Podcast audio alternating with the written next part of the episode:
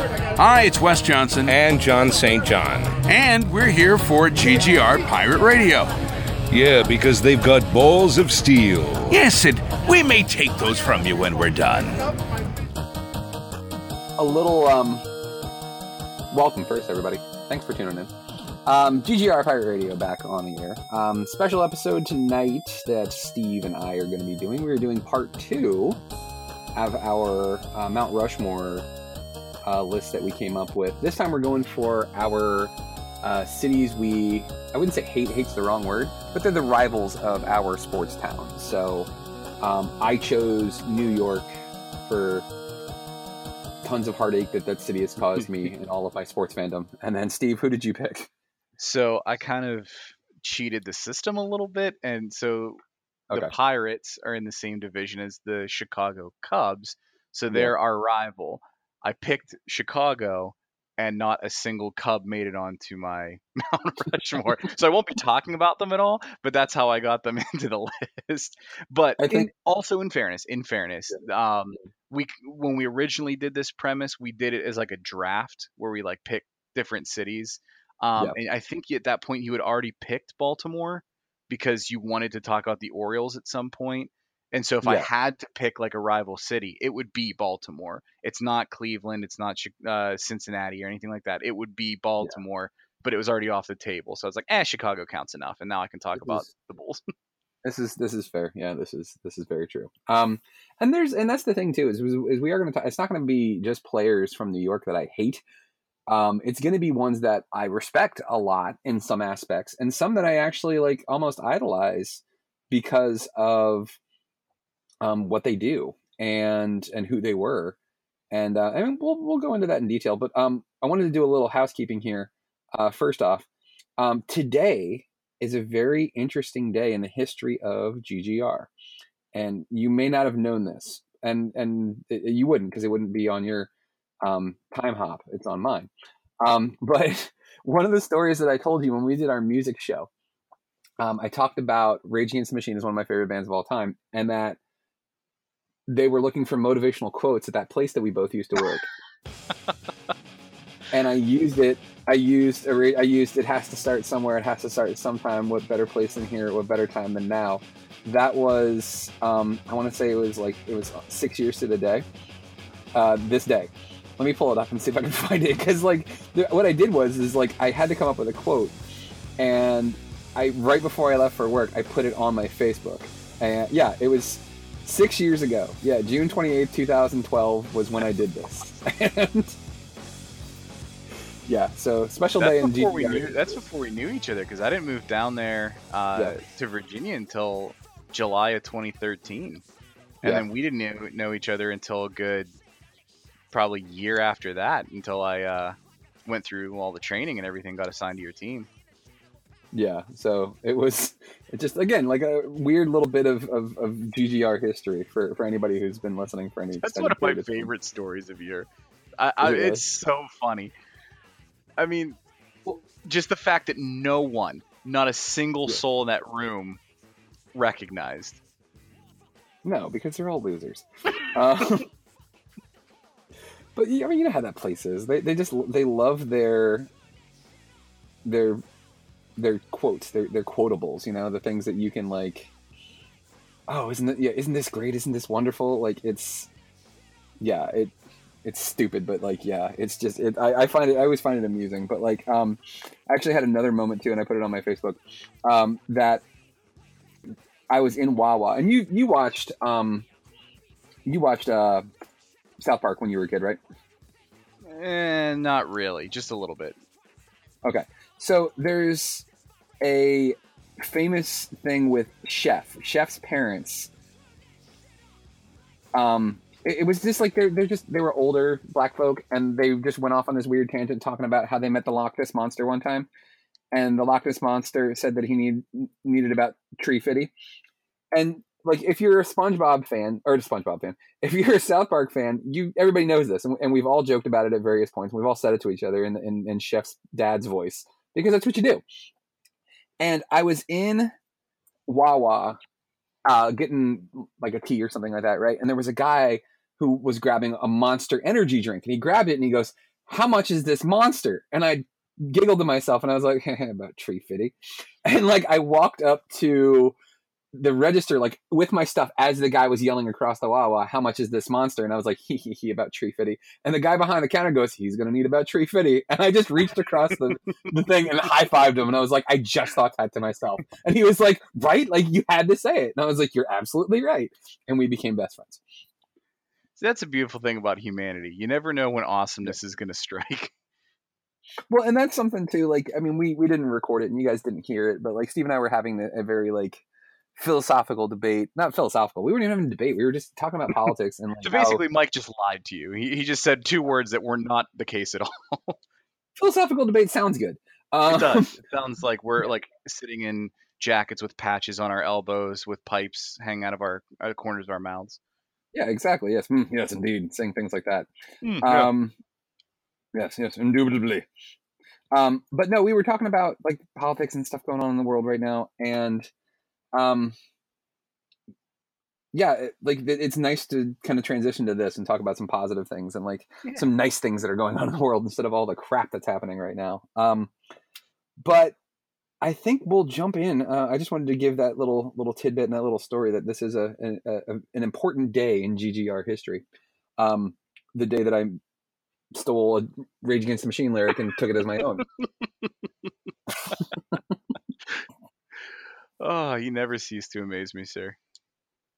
Well, I'm glad. I'm glad for that. So here we go, guys. Let's go ahead and kick this bad boy off. It is Mount Rushmore, Part Two: The Cities We Love to Hate. Or in Steve's case, we don't really hate them. We actually love them because they're our favorite basketball team. But you know, whatever. So let's go ahead and kick off GGR Pirate Radio, starting right now. You're listening to GGR Pirate Radio. Don't be a juice bag. This is called Pirate Radio. Be like, oh, these are stupid guns. Guns are for uh. jerks. Run around this city like it's your damn shooting gallery. Yeah, what do you do? What do you do? You act like it's a playground. You beat up the bullies with your fists. You throw them in jail. Everybody calls you a hero, right? And then a month, a week, a day later, you're back on the streets doing the same damn thing. So you just put him in the morgue. Damn right I did. Do you really think you have a chance against us, Mr. Cowboy? The great pirate Wobbles is here for you. Pain heals. Chicks dig scars. Glory lasts forever. If you will not turn to the dark side, then perhaps she will. What's in the box? Dylan! You son of a...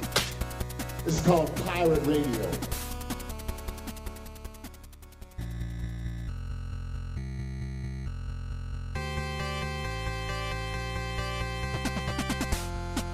Ladies and gentlemen, boys and girls, children of all ages, my name is Mike Lunsford, and this is GGR Pirate Radio. We have got a wonderful show in store for you tonight. We are going to be talking about our Mount Rushmores. Uh, as Steve and I talked about before our, uh, in our little cold open, we did our draft. Uh, we had to pick a city that was a rival to our favorite sports cities. I chose New York, Steve chose Chicago.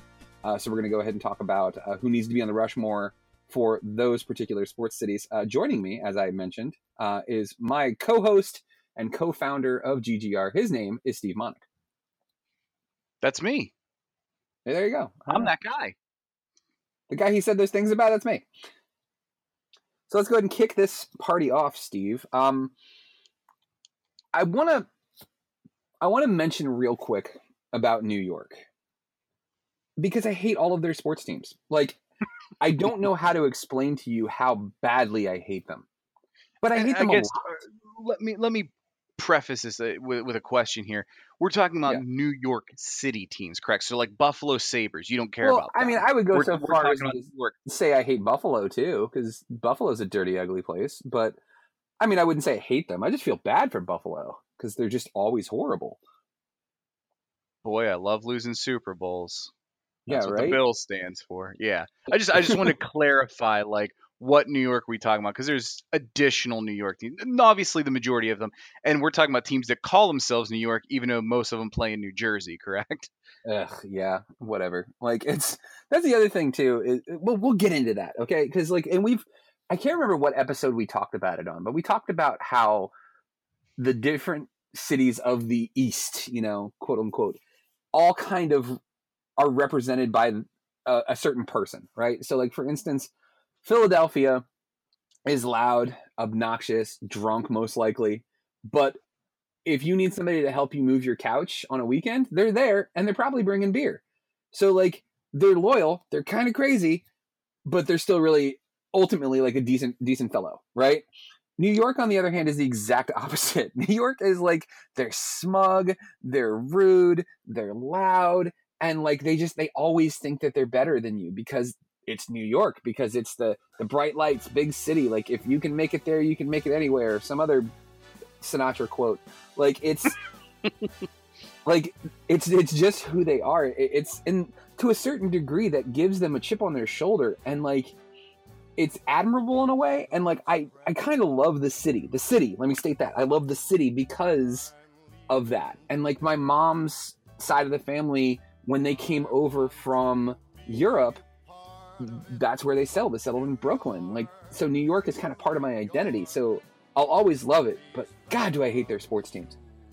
Like, they're just, they're so obnoxious. They're so full of themselves. If they're, and like, if they don't win a championship, like, how, how smug is that? Well, if we don't win, then this season was a failure. Like, wow, really? Like, that's some high expectations every year. And like, it's, it's, it's just, yeah, just effing New York, man, I swear especially when it's been so long since like the majority of their teams have been relevant. I mean, yeah, really, like what's their best team right now? Right now, yeah, I, I mean the Islanders, I guess, had a decent season. I, I like they didn't even make the, the playoffs, and neither did the uh, neither did the the Rangers. Thank God, because I hate them too. The um, Jets and Giants, neither of them are particularly good. It would probably be the Yankees because the Yankees were a game away from yeah. the World Series last year. So yeah, and I guess and like, they're yeah they're on pace for 100 this year, and they got that real young squad. You're right, that is the team because the Mets started off hot, but they Mets all over themselves, and no, they suck again. Exactly right, like they Mets all over themselves is a perfect description for it. Um, but like, the, and the Yankees, and really ultimately New York is a Yankees town. Like just like Boston is a Red Sox town, New York is a Yankees town, and DC, DC, like even though the Caps just won the Stanley Cup, this is not a Capitals town. It's a Redskins town. And like that's that's just the way it is. When when when the football team is good here in dc everybody's happy. Hopefully because they're run by a horrible person they have a racist name they've been irrelevant for the last like 25 years now that the caps have won a championship maybe that'll start shifting. We'll start having a polar shift towards some other sports instead of that. But like i think this it, cup's going to go a long way for you guys in that front i oh, really oh, yeah. do Oh, and it's it's it's been so wonderful. Like I talked about it on uh, on Rock Deep Rogue Radio. In fact, if you guys ever want to check out my side project, it's rockdeeprogueradio.com. I did a whole show about it uh, where we talked about how insane it was in this city, in this area for a while. Like that people were just so happy to finally have a championship. And then I actually wrote an article on GGR, and you guys should check it out. Um, it, it's it's titled "Why This Meant So Much," and it talks about the history of the Capitals and why them finally winning a championship really was something to marvel. And it wasn't just like, oh, hey, they got hot at the right time. Like this is a team that's been around since 1974, and it's had some pretty rough things happen to them. And for them to finally get over the hump was just it was it was it was pretty it was pretty remarkable. So definitely check that out. But yeah, um, back to our point here. Um, so New York in general, New York is just it's there was a time when New York was was the city. It was the the center of the universe. It was the biggest place in the biggest country. And if you wanted to be a star in a sport, that's where you went and played. And I think that we'll end up. Um, I just kind of wanted to like set the tone for New York, and I'll let you do the same thing for Chicago, um, and then we'll get into our picks. But that is part of it too. Is if you don't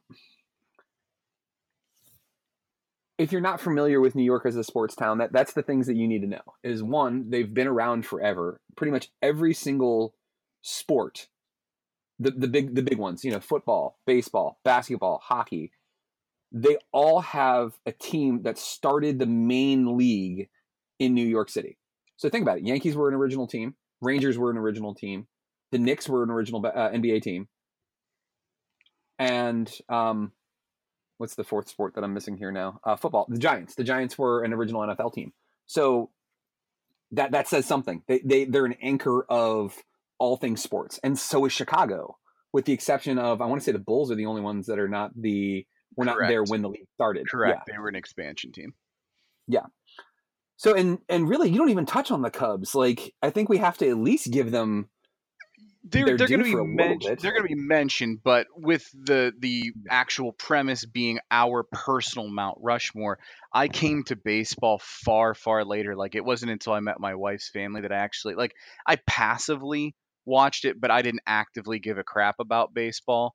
Um, so I don't have really like that Cubs animosity or whatever. Like I don't have a lot of the the history and everything like that. Um, so sense. for my personal one, I was speaking more towards the the three sports that I do follow: basketball, hockey, and football.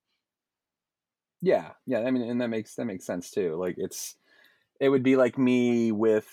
I'm trying to think of a sport that I never really follow. I guess it would be modern basketball because like after the early 2000s, I really kind of stopped following basketball. And like I know who some of the big players are, but like there are pieces getting traded around and stuff like that. And they're like, oh, this guy's a good young talent. And I'm like, I have no idea who that dude is. Like for all I know, that could be a made up player. It could be like you know, like when you play, um, when you used to play, um, like NCAA football on like Xbox or PlayStation, and you would have them name the rosters, and it would just come up with like random names. Like Yeah. that, that's what it is. They, they literally could just be saying random names that were generated by NCAA football, and I would have no idea. I mean, and for all we know, that is what's happening. Uh, you know, but Yeah. Yeah, it, it's it's our personal Mount Rushmore. So I was always like, yeah, that's what I want to do. But you can't underestimate the Cubs' actual legacy, uh, how long they've been a team, and as much as I am pro Pittsburgh and any baseball affinity I have is for the Pirates and they're our rival. Like you said yourself, you have to give props where props are due sometimes, and the Cubs have an, an amazing history. Oh yeah, and like I don't know if you feel like this about baseball because you you came into it later, but baseball has this very like romantic element to it because it's such an old sport that like it's it's almost like and follow me on my on my logic here. You know how like when you're watching Lord of the Rings, there's those um there's those parts where they're walking like through the woods, which is like 90% of the movie anyways. But like they're walking through the woods and there'll be like some big giant statue that's been toppled of like some long lost king, but it's it's kind of cool because it's the, at one point this was like a mecca, this was like a palace, and now it's just overgrown with forest. That's kind of the history with baseball. Is there's so much of it that like in modern times, if you're looking at baseball players, you're like, oh well, the best player, the best Yankees of all time are obviously Derek Jeter and Andy Pettitte and Jorge Posada, and then like if you start leafing back and you look back, you're like, holy crap, this dude Joe DiMaggio, wow, okay, this dude was amazing. Like, and that's a perfect tie-in because he's my first person on this list. Like, when you when you think of the New York Yankees, they're they're the cream of the crop. They're the the the top team of all sports teams. Easily one of the most recognizable franchises in the world. There are people that have never been to America that know who the New York Yankees are, that recognize that logo. Like it, it's a team that's been popular since the 1920s. Like they were they're closing in on 100 years of relevancy. That's insane to think about. Yeah. And like I could have easily gone with like Babe Ruth, but like Babe Ruth I feel like doesn't belong to the Yankees. He belongs to baseball if that makes sense. Yeah, like he's eh, kind of like, eh, I mean, to a degree, Gretzky. Like, yeah, he, Yes. he- there were a couple teams that he played for and won cups for and everything like that, but like, he's called the great one, you know, for hockey. Yeah. So I, I would agree that now baseball actually like has a couple of those guys. You know what I mean? But Yeah. yeah, Babe Ruth is definitely one of them. Yeah, I mean, in fact, a lot of them are Yankees, like Babe Ruth, um, Lou Gehrig. I mean, two of like the most iconic players of all time are New York Yankees. Ted Williams too is a, is a Red Sox, but like just in general, the, the reason why I chose DiMaggio is DiMaggio is a throwback to a player that doesn't exist anymore. Like he was he was the man's man because like not only was he an amazing baseball player, like he he just went about his business with very little talk. You know, I mean, it's that old school mentality, and I would almost say like it, it equates to with Pittsburgh because you guys are very about very much about the you know don't talk trash, just do your job kind of mentality, and DiMaggio was like that. I mean, he just he was just consistent. I mean, he has a record that will probably never ever be broken. And it, it's he hit in I want to say it was 65 straight games is what it was. I'm looking for the number exactly right now. But yeah, it, it's something that you'll see yeah, 56. I'm sorry. I, I inverted the numbers there. But a like 56 lip on us there. Exactly, yeah. Like 56 straight games in baseball. This this is a game where you play 162 games in a season. So this is a, essentially almost 6 months of your life that you're playing or 6 months of the year that you're playing almost every single day. And he got a hit for 56 straight games. And nobody else has even really come close. Some people have gotten into the 40s and that's about as close as they get. Like the guy is just like he, he was an, he was incredible in this aspect. But not only that, he was like the American dream because first off, he's this amazing baseball player. He ends up leaving baseball to join the army during World War II. Again, like man's man, right? Like this is what you did. Like all of the, the big players did this in the 40s. But like he did that. You would never see anybody do that nowadays. No, no. I mean, other than Pat Tillman, you know, God rest his soul. But like, it it just didn't happen. And not only that, he ended up marrying Marilyn Monroe. Like, this is the biggest baseball player in the world marrying the hottest woman in the world at the time. Like, this, he was the king of the king. Like, he was, you couldn't do any better than DiMaggio. That Marilyn like- Monroe thing was actually something I wanted to mention. Are you familiar with the author Chuck Klosterman? Yes. So he, I forget exactly which article it was, but he was talking about how sports then, it's like sports and pop culture went together differently than it does now. And so he equated it's like, can you imagine in the 80s, like Michael Jordan and Madonna getting married together? No, that doesn't make any sense. And I think we're starting to see somewhat of a comeback to that. Because, like, I mean, you think Yeah. about how many of the 45,000 different NBA players that one of the Kardashians is married or whatever. But, like, you're starting to see Yeah, pop right. culture and, and athletics start to, to meld together a little bit more. But he was like the first generation of that. Yeah. Like talk Yeah, about talk was- about his influence. It, it went well beyond the the diamond. Oh yeah, it, it absolutely did. I mean, they they talk about him in Seinfeld that his um that Kramer saw him in they called it Dinky Donuts and that like he was dunking his donut in coffee and that he was so focused just like he was on the baseball field that he was dunking his donut and Kramer was trying to get his attention by yelping and he he wouldn't turn his focus his focus he was so laser focused like it was a toss up between DiMaggio and Mickey Mantle because I think Mickey Mantle is or was the Bryce Harper of like the 50s and 60s, like this young phenom with just incredible talent. But like, I feel like DiMaggio was was untouchable. Mantle had a lot of problems with drinking and and other and womanizing and all sorts of other things. And like, I feel like DiMaggio is a throwback to a time of a, of a of an athlete and of an era long gone. And that's why, like in my mind, he's just he's untouchable. He's kind of like the prototypical role model that you wish we would see more of, right?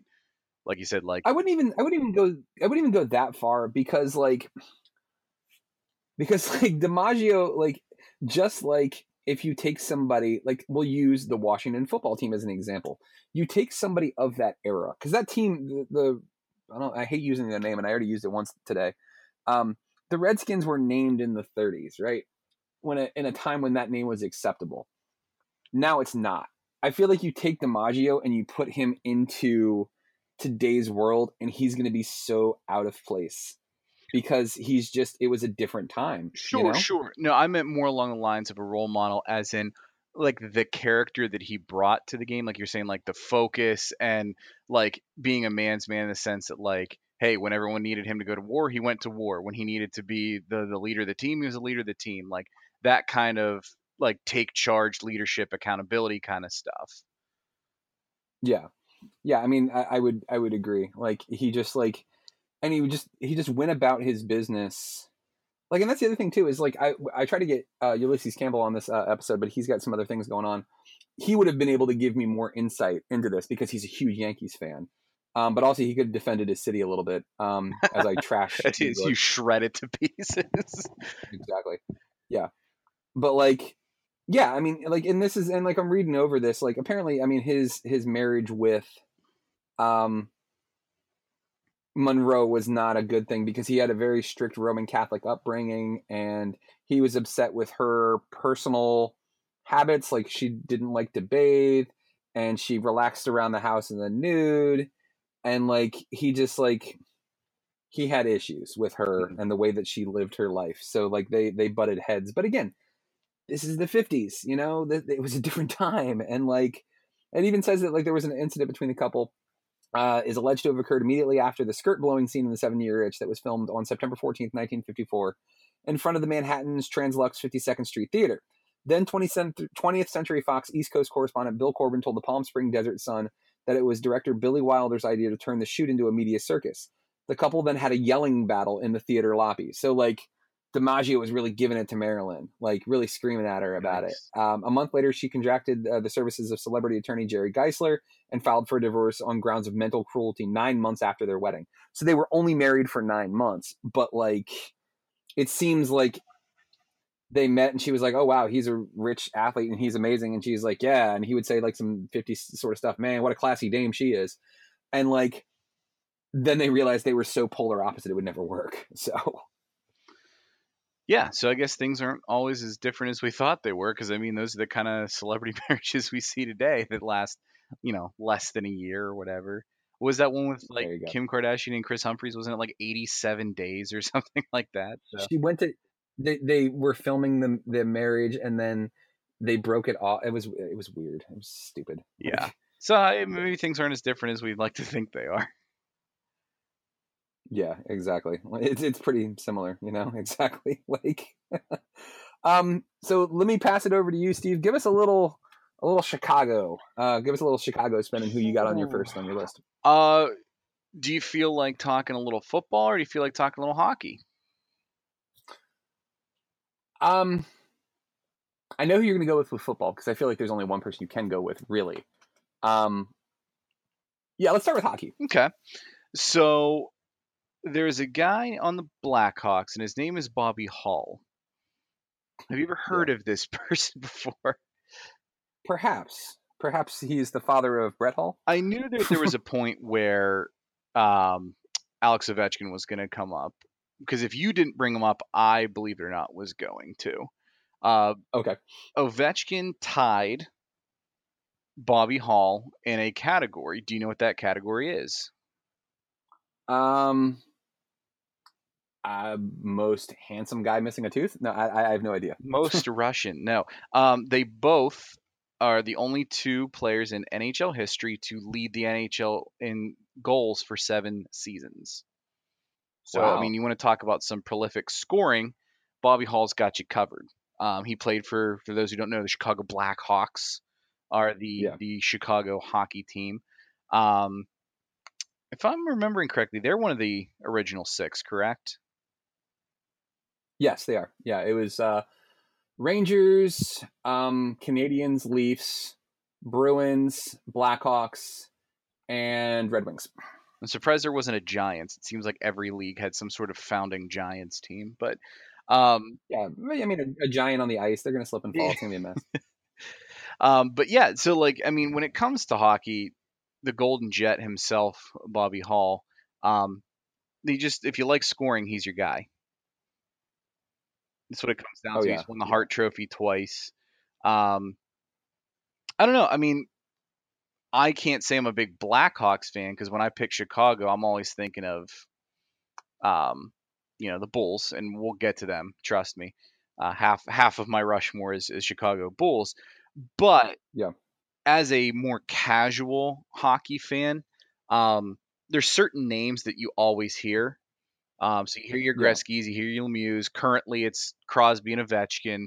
Um, but the Hulls, Bobby and Brett, are names that always come up. And then you got Bobby Orr. You know, there's certain names that you just Yeah. just in passing, you just absorb and you don't even really know. And then you start looking at the history of some of these guys, and you're like, oh wow, so they dropped a lot of like they got a lot of hardware, they dropped a lot of stats. Um, he was listed as one of the greatest 100 greatest NHL players of all time. He's in the Hockey Hall of Fame. He's won a Stanley Cup. I mean, like everything I'm looking for in someone I can go, that guy was awesome. Like he checks all the hardware Yeah. boxes. You know what I mean? Dude, I'm reading over his bio. His slap shot was once clocked at 118 miles an hour. Yeah, and so that was actually I'm glad you mentioned that because that's one of the things, um, if I'm remembering correctly, that they um, they had to change some rules because of him. um, Yeah, they did, The, yeah. the current rules on how you can manipul- manipulate the blade on your stick, um, i- i- in regards to the curvature, um, Yeah. that's thanks to Bobby Hull. And they used to just curve the piss out of the sticks. And and you're familiar with the sport highlight where they have those big long wicker baskets on their arms and they whip the ball and it gets it Yeah. going like 15 million miles an hour, breaks the speed of sound or whatever. Yeah. Um, that's essentially what they're Yeah. trying to do with their sticks is make them these hooks that you can kind of cradle the puck with and just rock it into the goalie. And of course, this is an era, you know, where the goalie does not have the kind of padding that they have today, the kind of protection that they have today. So, um, in an effort to make things fair, um, and then the other thing with the curved sticks is that they would not necessarily fly in a straight path. So, not that pucks always do. There's some sort of, you know, leaning, drag, things that can affect the puck. But just with the curvature of the stick, they would catch it at these weird angles. And so pucks would be skipping off the ice and flying in weird directions that the goalie wasn't accountable for. So, yeah, scoring was at a premium here. Um, and you know you're doing something, and the Patriots get get dinged for this all the time. There's ch- rule changes in the NBA all the time, but when someone's scoring so much they have to change a rule, um, you know you're doing something right. Yeah, absolutely. And like it's it's it's funny too that you compare him to Ovechkin because Ovechkin has caught in crap for his stick too, for the for the curvature as well. And like they'll they'll come and they'll measure the curvature to make sure that it's not like violating the rule and he always is fine. He's never been like he's never had one of his sticks taken from him. But I just find it interesting how similar these two guys are really with this because I really the only, the only thing I'm seeing different is that like um Hull was fast. It said he could skate 29.7 miles an hour. Like that's that seems absurdly fast. Like that doesn't seem like that. I mean, he's driving, he's skating faster than some cars drive, and like that's incredible. And Ovi wasn't isn't fast. Like Ovi just is like a freight train. Like once he gets moving, like you get it either get out of the way or you're getting run over. Um, but yeah, just just reading over like some of his stats because I, I mean I've always known him. I mean for being what he is, but like it, it's just it's wow. Like to, to just to, like when you start looking at the numbers and you see nearly 120 miles an hour of a piece of hard rubber flying through the air is pretty scary. Yeah, and then it's something that fast that could be coming in any direction, you know, to a goalie. Like, how do you even attempt to stop something like that? Um, I mean, he was just one of those dudes. It's like going full force. You know, like you said, his his skate speed and his slap shot speed. Like he was just all go all the time, and that's what I think of. Like I think when I think of hockey players, I think of them in two categories as far as entertaining players to watch. One is the one where you're kind of go, "I- don't know how these guys are doing the things they do, and that's kind of your, you know, your, you like you said, your Crosbys, your Gretzky's, and and your Hulls here. Um, the other kind are the the the juggernauts that just are, are the enforcers that beat the hell out of people, like Chara and stuff like that. Like those are fun to watch for a completely different reason. They're not necessarily talented at hockey. It's kind of like who put this shaved ape in an in an NHL uniform and let them just go absolutely bananas on a guy's head. Um, that's a different kind of hockey that's fun. But you know, Hull fits into the first category. And when you're watching some of the stats and like the old film, um, we have a channel around here called Root Sports, and I remember you know during hockey seasons they do um, you know like best of like countdowns of top 10 or top 18 or whatever weird number they feel like doing. And I remember watching old footage of of Bobby Hull play.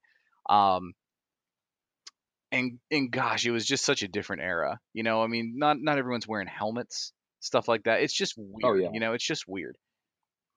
Yeah, I heard. Um, I, I was listening to a radio interview uh, with uh, Jeremy Roenick, and Roenick played for the Blackhawks too. Not obviously with Hull, because I mean he came in, in I want to say like the late '80s, early '90s, um, and, and he was a game changer too. But like he's saying that the modern game now of hockey is so vastly different than what it was when he played, when Bobby Hull played, when Bobby Orr played, when when these older like Stan Mikita, when these guys that were actually on the ice.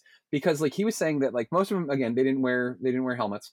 He's like, but not only that too. He's like he was like your weights like you didn't really lift weights he's like you would go into the locker room and everybody would be like smoking cigarettes and drinking beer he's like that's he's like th- this whole like athletic thing now where hockey players are athletic and they eat like certain diets and they're in the weight room and they're they're using like all this fancy equipment like he was like he's like this is completely foreign to me he's like when did this happen like this this is like it, it's to think that this guy was that good with no athletic training basically it was like skate kill people with your you know with your shoulder and then shoot the puck as fast as you possibly can Hey, you were talking about in your first section there, like you mentioned Babe Ruth, and it's like that guy subsisted Yeah. basically on like whiskey and hot dogs, and he was one of the greatest players that ever lived. And like, can you imagine if you could transport him in time now and stand him next to Gian- Giancarlo Stanton?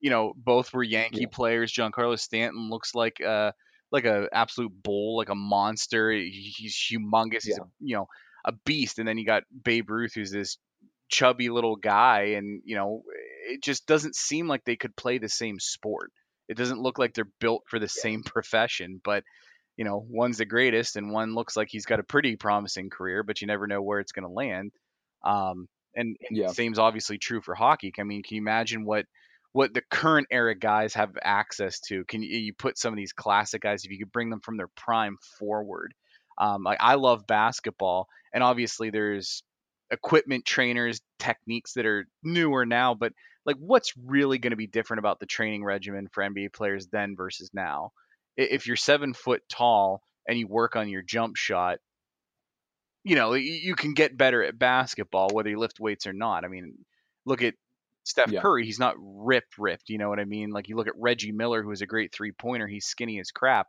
um, but hockey i mean can you imagine if they were doing what the stuff you're talking about is?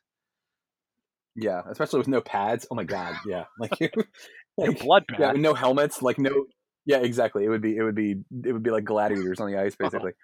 Um i want i want to transition here um but i want to stay i'm going to go over to new york uh for my second pick but i want to talk about new york hockey for a second. Um f the rangers so hard i cannot stand the new york rangers at all. I i, I just there's something about again it's that new york attitude. We're better we're great we're we're wonderful we're fantastic and it was so great talking trash to Rangers fans when they were just like, "Oh, well, you know, you guys got lucky, and uh, if we had been in the playoffs, you would have lost to us like you always do." And I've been like, "Yeah, cool. Hey, when was your last cup, by the way?"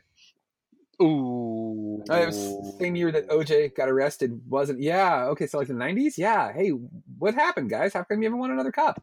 Like, it's that's been wonderful, but like. There's just something about the Rangers, man. They're smug. They do that stupid thing where they salute their fans after every game. They just, oh, I hate them so much. But like looking at their roster and trying to find the Mister Ranger, I, I I didn't really have one. I mean, you could say Hen- Henrik Lundqvist, but he hasn't won a cup. I mean, he's a really good goalie, but like I don't feel like that's enough. Um, you could maybe go back to Mike Richter, who was their goalie when they won the Stanley Cup, but again, eh, don't really care. Like there's there's no one player that stands out amongst all of them. Like like even if you say Mark Messier, who was their captain when they won the cup, Messier is is an Edmonton Oiler. Like that's where he goes as far as pantheon. And that's that's Um. I mean, really, you could say the same for Gretzky for both teams. Like, yeah, he technically played for the Rangers, but he's more an Oiler and even more of a king than than a Ranger. No one thinks of him in that context. Yeah. I, I still think Gretzky belongs to the sport and not to a team, just like Ruth belongs to baseball and not to the Yankees. Um, but if you think about it too, like the way they did Jackie Robinson, they retired the 42 number. They did the same thing with Gretzky. Like nobody else wears 99 anymore. Yeah. Like it's, I think it's unofficially retired, but I'm not 100% sure. I just, it may just be like a respect thing. Um, I'll have to see Gretzky. I can't. Can you even imagine the Jagoff that's like going to try and wear a Gretzky number though? Like some rookie comes in, you're like, dude, Yeah. get out of here. oh, it has No. been league wide retired. Okay. Okay, good. I was gonna say like you can, you can't be pulling a 99 up in here. Come on. Yeah, exactly. It's kind of like 23 in basketball. See, like that's I always thought that was weird because like if you think you're the guy, you wear 23. And the reason it used the reason Yeah. it was 23, eh, obviously that's the number Jordan wear, but it used to be the rule in the NBA that the numbers on your jerseys could only be 1 through 5. And that means the individual numbers. So you could be number 15, you could be number 5, 2, 3 cuz it used to be something where the ref would only be using one hand to make the the numbers to signal over to the scores table when they're issuing fouls from across the court. Uh, so so they would never. But now you know it's all over the place. Now you can have whatever the heck number you want in the NBA. Um, so like there were certain numbers that you'd always see 23 33 just the number three um on, on all kinds of nba players like patrick ewing was number 33 jordan was 23 pippen was 33 you always see these numbers um and so Yeah. when jordan popularized it everyone wanted that number and then kobe bryant came Yeah. in and he's like well i'm going to be number 24 because i'm going to be one better than and then he's like and then i got in trouble for rape so i'm going to be number eight um I, I don't know Wait, Was he eight first or was he twenty? I thought he was eight first, and then he went to twenty four after. I Yeah, I think he was eight. Yeah, when he came in the league, he was eight, if I remember correctly. Uh, you're probably right. But I know that's why he ended up picking 24 is because he wanted to be like one better than Michael Jordan. Yeah, well, he's not. No. So No one even Um, talks talks about him anymore. Um, Co- Co- Kobe, Yeah. like the like the the steak. meat. Yeah. Um, yeah, I, I didn't know that about the the thing, but I that's that makes sense though too because like the NFL, for instance, just quick off topic thing here. Um, actually, no, this will be a perfect segue. Uh, the NFL has the same or used to have the same rules about numbers too. So like quarterbacks can only wear one through nineteen. Uh, receivers were only supposed to wear like it was either in the twenty, it was like twenty through twenty nine or twenty through thirty nine, and then eighty through eighty nine. Um, and then like Keyshawn Johnson, when he came in the league, wanted to have 19. So they changed the rule specifically for him. And that's pretty much the way it stays now. Like, I, if I remember correctly, running backs can be any, anything between 20 through 49. Um, 'Cause there are yeah, and like defensive backs, in like that in that list. yeah, yeah, exactly. And like defensive backs can be like 20 through 49 as well. Um, linebackers can be like pretty much, I think it's like 50s. It's like 50s, 60s, 70s. They can't do the 80s. That's wide receivers, and then the 90s, if I remember correctly. And then kickers get whatever's left over. Yeah, exactly. Just take something. Just shut up. Um, but like it was, yeah, it's interesting. I wonder when they changed the number thing because I remember when Rodman, because Rodman was with the um, was with Detroit for a long time, and he was like number three or some small number, um, and then or he might have been like fifteen, and then he got traded to San Antonio, and we went to San Antonio. He like that was when he started dyeing his hair and getting the piercings, and like he had number ninety two, and that's what he wore when he wore, was on the Bulls too. So I wonder when they changed that. Yeah, I'll have to look that up while we're while we're talking here because like I distinctly remember nobody had a number other on their jersey other than zero through five, and then just all of a sudden it was eh, whatever. Yeah. I wanted to the next one I wanted to bring up was we we segued into this number thing with with football and how all of the different positions in football have like their number categories that they're allowed to have. When it comes to New York football, right? There are a lot of classic players. But when I think of the best of the best of New York football, I mean I can think of a couple of players. And the first one that I think of is Lawrence Taylor. Um, I think of the the Carl Banks, like those dominant New York Giants defenses. Um, but they're nothing without their head coach Bill Parcells. And I'm putting Bill Parcells on the on the list on the Mount Rushmore because he was he changed New York Giants football. Like they were a joke. Like after after the inception of the league, like when we started getting into the football in the Super Bowl era, which is like mid '60s, the Giants were not relevant. Like they were not good and they would get into the playoffs occasionally, but they never got past that. And it took hiring an unknown at that point, Bill Parcells, to turn the, the fate of that franchise around. And he ended up winning two Super Bowls. He architected an incredible defense with incredible players. I mean, like I still think Lawrence Taylor to this day is one of the best linebackers of all time. Um, I mean, say what you will about the cocaine problems, but like the dude was a beast. And I mean, I'm sure Joe Theismann and his broken leg would agree with that. Um, but like without Bill Parcells, there there is no Giants coming back to relevancy. You wouldn't have the Giants teams that won two Super Bowls in the 2000s. Like it would it would had to have been a, a completely different thing. Like he he changed everything. And not only that too, I mean like the guy is so New York, it's ridiculous. Like he's he's not he's not friendly at all. Like even in the least bit. Like he is just like he's he just bristles at the at, at the um media. Like he's just he's short and to the point. Like if somebody says something smart he's got something smart to say back to him. Like dude's from jersey. So like he just he wears that new york attitude on his just uh, he wraps it around himself as a coat. Like and it's it makes him i mean like he's one of those guys that like as growing up as a washington fan like whenever we would play the giants like it was a tough game. And like you didn't like that team but man you respected bill parcells dude because he had a good squad and it was not going to be an easy win for you if you were going up against them. That's kind of uh, why am I blanking on his name? The the current Cincinnati Bengals head coach, Marv Lewis. Yes, thank you. Like I kind of get not the exact same feeling of his bravado because he seems actually a little more soft spoken, but like yeah. that begrudging, like he's a good coach and he hasn't been so much recently, but like I don't know. Even though he's a rival, like you're kind of like, eh, I, I, get him. You know, I get him. Um, yeah. And Parcells, like, he seems like he's the one guy accentuating that New York attitude that you were okay with. Yeah, right. Like, well, because it was because like he. It's not even so much that like I was okay with it. It was just like because he was such a good coach. And I'll tell you, you honestly, you want to know why I don't hate him is because he single handedly turned the Patriots around.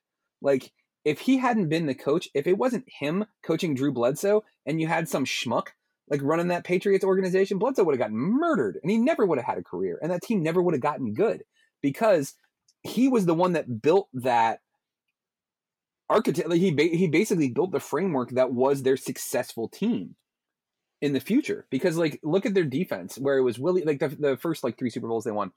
Uh, Tedy Bruschi, Willie McGinest, um, Chris Slade, um, I'm trying to name off all the other guys. I mean, like there there was just a ton of defensive players that he ended up drafting. But that's the other thing too is you want to look at the best coach in the NFL right now. Um, Belichick. Belichick is a Parcells Tootle. Uh, he he comes from that line.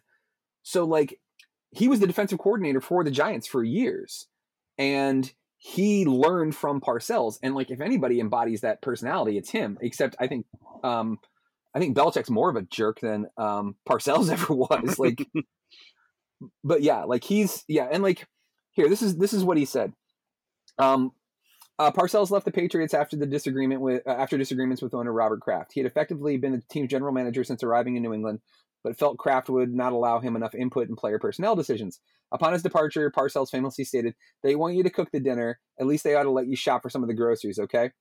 This was mainly in reference to an incident in the 1996 Patriots war room during the 96 draft. Parcells wanted to draft defensive end Tony Brackens with the first round choice, but was vetoed by Kraft. They ultimately selected Ohio wide, uh, wide receiver, Ohio State wide receiver Terry Glenn. So it's, yeah, I mean, again, he he he bristled. He was not popular, I guess I would say, with a lot of people because they didn't like him. But like, man, did his players play hard for him?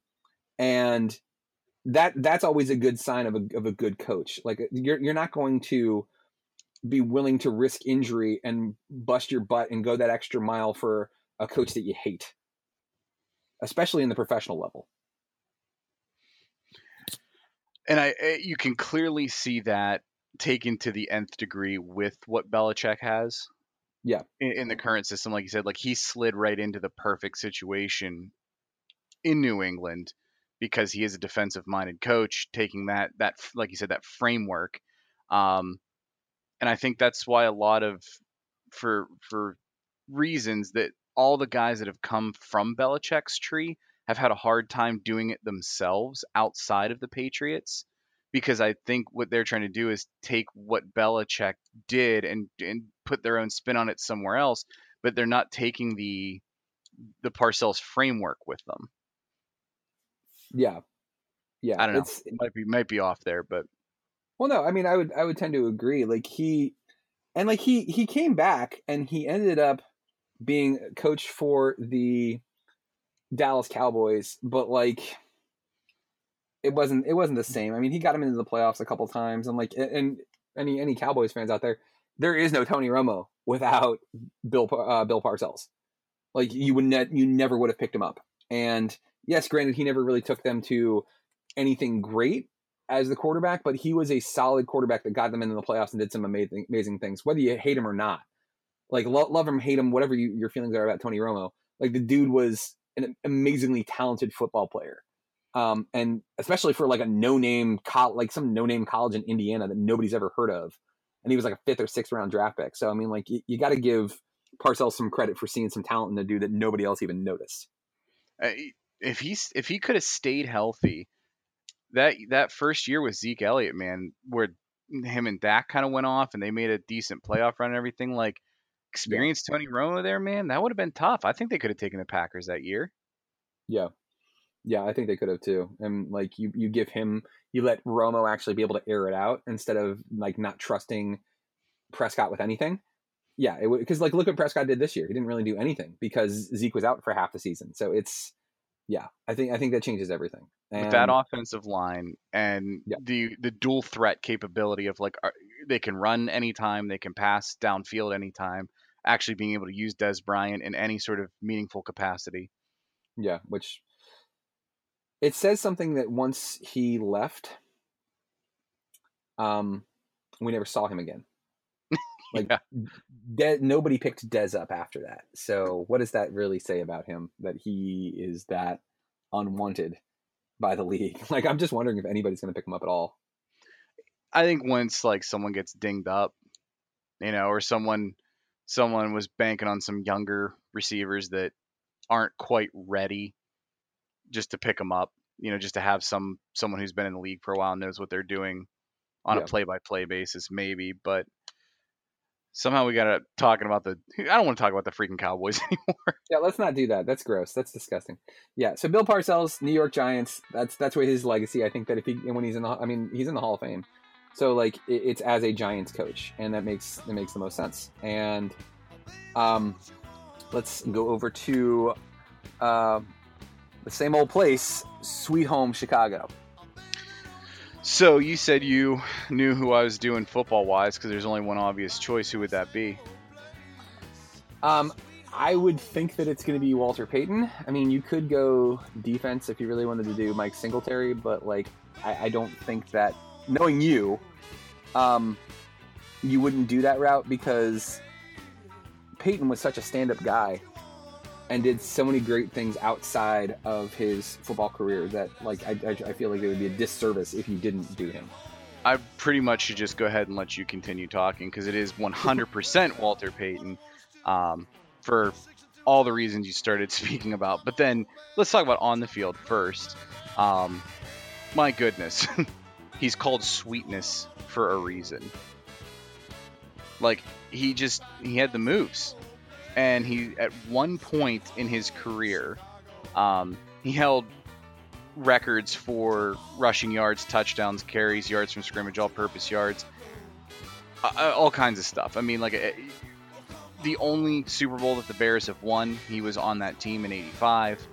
Um, he, I mean, I feel like they were that classic run and play defense kind of team that I loved watching the Steelers be um, when we won our Super Bowls when I was in college. Um, I mean, don't get me wrong, Ben Ben could throw, and when we beat the Cardinals, it was definitely him passing it down the field at the end of the game. That was that was kind of a little more of a shootout. But our defenses always came to play, and we backed it up with a run game. And you can't do that unless you have a star running back. And that 85 Bears defense, um, I think you and I would both agree, probably one of the top five defenses of all time.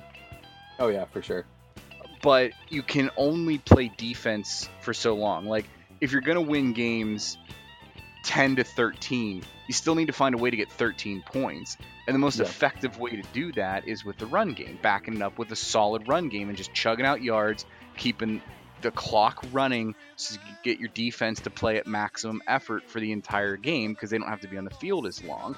When you're doing quick strike offense, when you're doing these high scoring teams, you cannot keep a defense competitive because they have to run so much more. They have to be on the field so much more often. How the hell the Seahawks were able to do that with their Legion of Boom for so long was actually kind of mind boggling to me. Um, but yeah, back to Walter Payton, like having him basically guaranteed to do what you needed him to do as a running back. What more can you ask for when you have that kind of defense on the other side of the ball?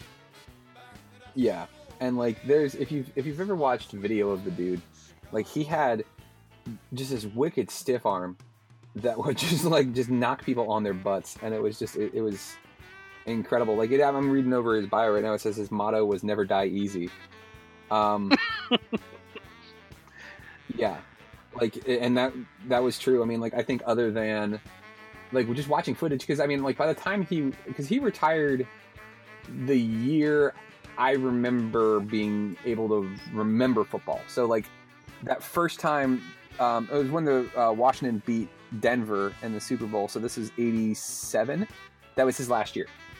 So like I didn't ever actually get to see him play, but watching the highlights, watching him try, watching people try to tackle him seemed like almost impossible.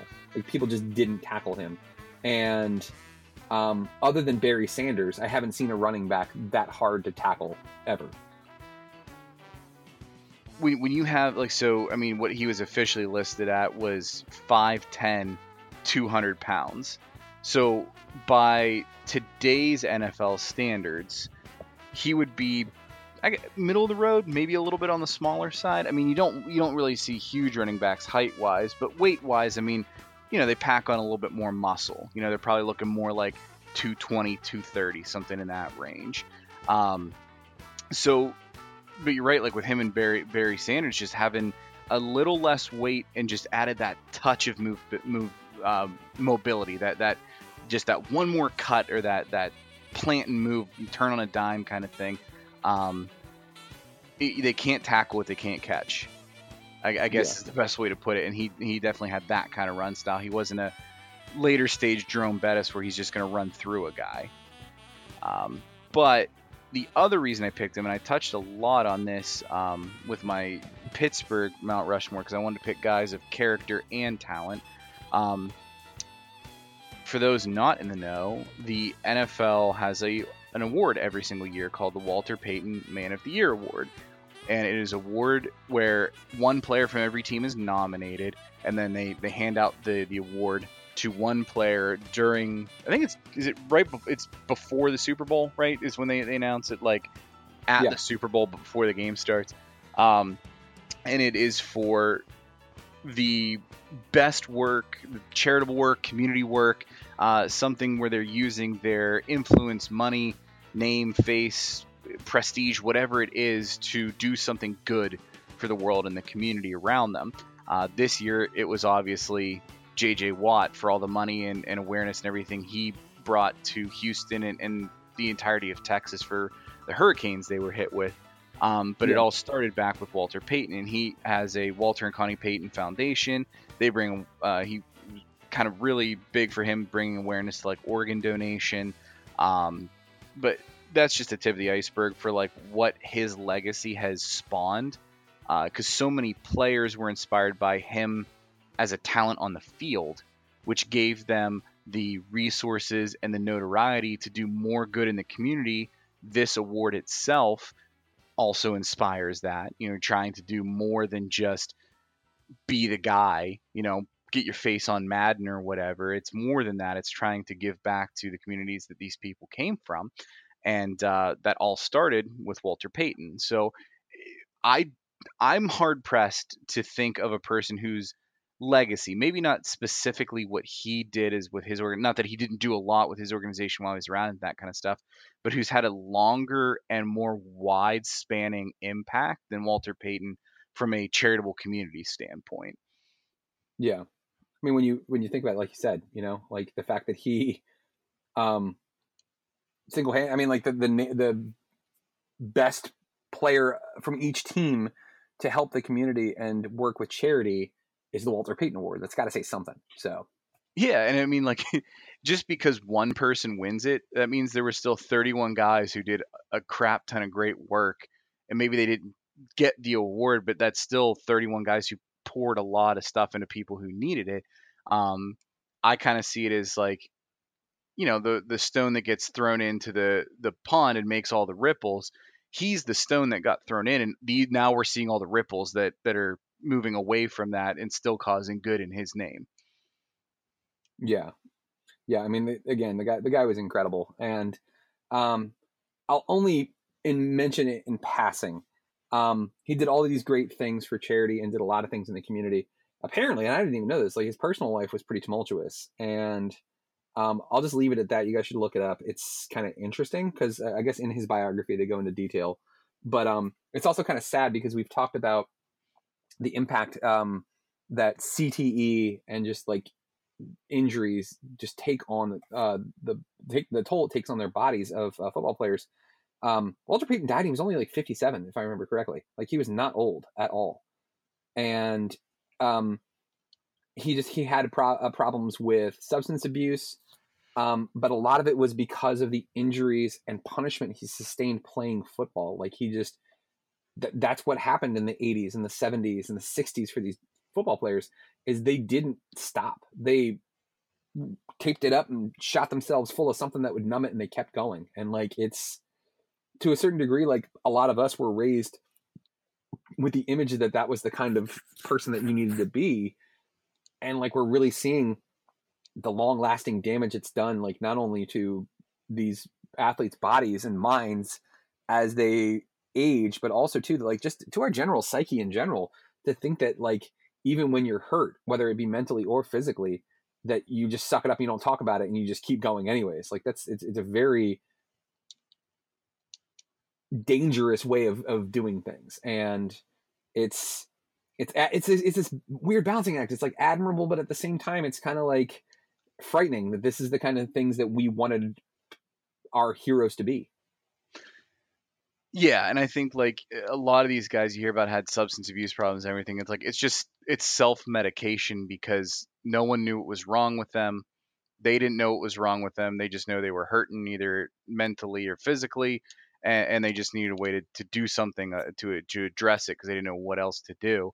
Um, I for all the positives and negatives of the movie Concussion, uh, I think the phrase they used that was the best at the very end when they were talking about the different dialogues about what the NFL was going to do in the future about CTE and problems like that. It's like, look, we still want to. We're not saying we don't want to play football.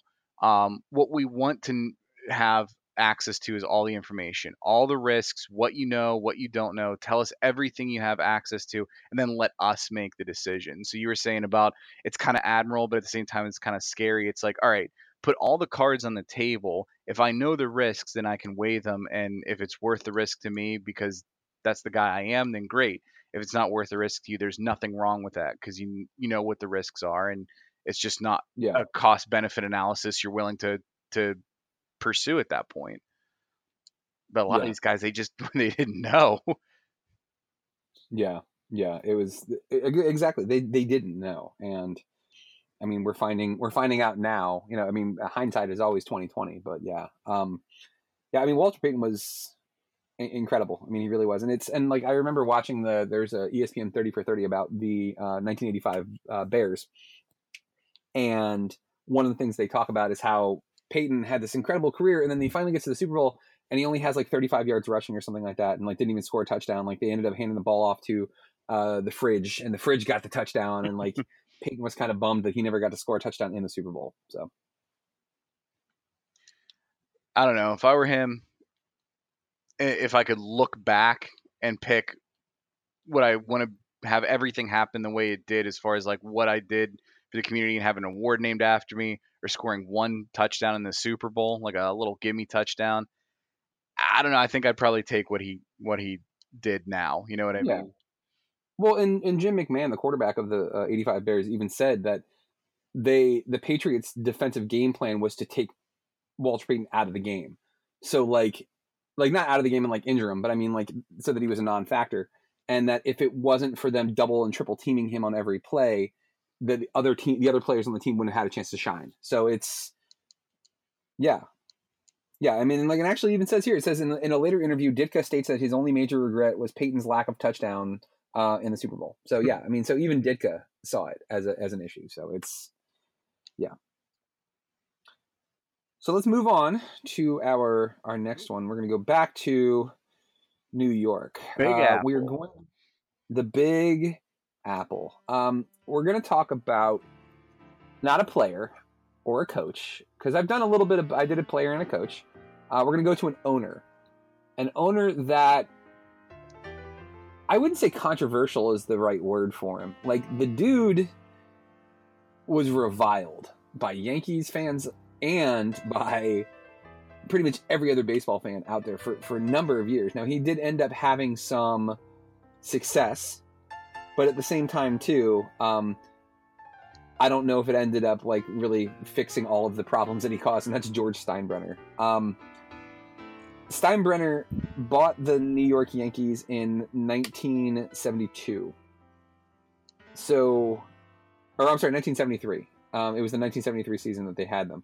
So, this is when the Yankees were, I wouldn't say rebuilding, rebuilding is the wrong word, but they were good in the 50s. They were good in the 60s. Um, but towards the end of the 60s, they weren't that good. So, in buying the team, basically, um, it was it was definitely a change. And I mean, the guy ended up rattling off like I mean, they ended up winning a bunch of championships while he was the owner. But like some of the things that he did, like he would he would come down in the middle of games or call the bullpen phone and like tell the managers what needed to be done or like be in their ear. Like he was he was just a, a meddler in everything. And like It was Jerry Jones before you- Jerry Jones. exactly. Like jerry jones like saw george steinbrenner and was like i want to be just like him. Um and this is what it says. Like it says steinbrenner quickly became famous for his rapid turnover of management personnel. In his 23 year uh, in his first 23 seasons he man- he changed managers 20 times. Billy martin alone was fired and rehired five times I can't during even his first imagine. 26 I can't even imagine Yeah. that. right? Like during his first 26 years with the club, he went through 13 publicity directors. The first time George fires you, it's very traumatic. Often fired Yankees flack. Uh, Harvey Greene said. The three or four times after that, it's like great. I've got the rest of the day off. he also employed 11 general managers over 30 years. He was equally famous for pursuing high-priced free agents and then feuding with them. In July of 1978, Billy Martin famously said of Steinbrenner's $3 million outfielder Reggie Jackson, the two were meant for each other. One's a born liar and the other's convicted. Um, the comments resulted in Mar- Martin's first de- departure, though officially he resigned tearfully before Yankees president Al Rosen could carry out Steinbrenner's dictum to fire him. During the 1981 World Series, Steinbrenner provided a colorful backdrop to the Yankees' loss of the series. After a Game 3 loss to uh, the Los Angeles Dodgers, Steinbrenner called a press conference in his hotel room showing off his left hand in a cast and various other injuries that he claimed were earned in a fight with two Dodgers fans in the hotel elevator. Wow. But then, like, nobody came forward to claim that they fought George Steinbrenner, so people were accusing him of faking it. oh my god, that's wonderful. Oh my god.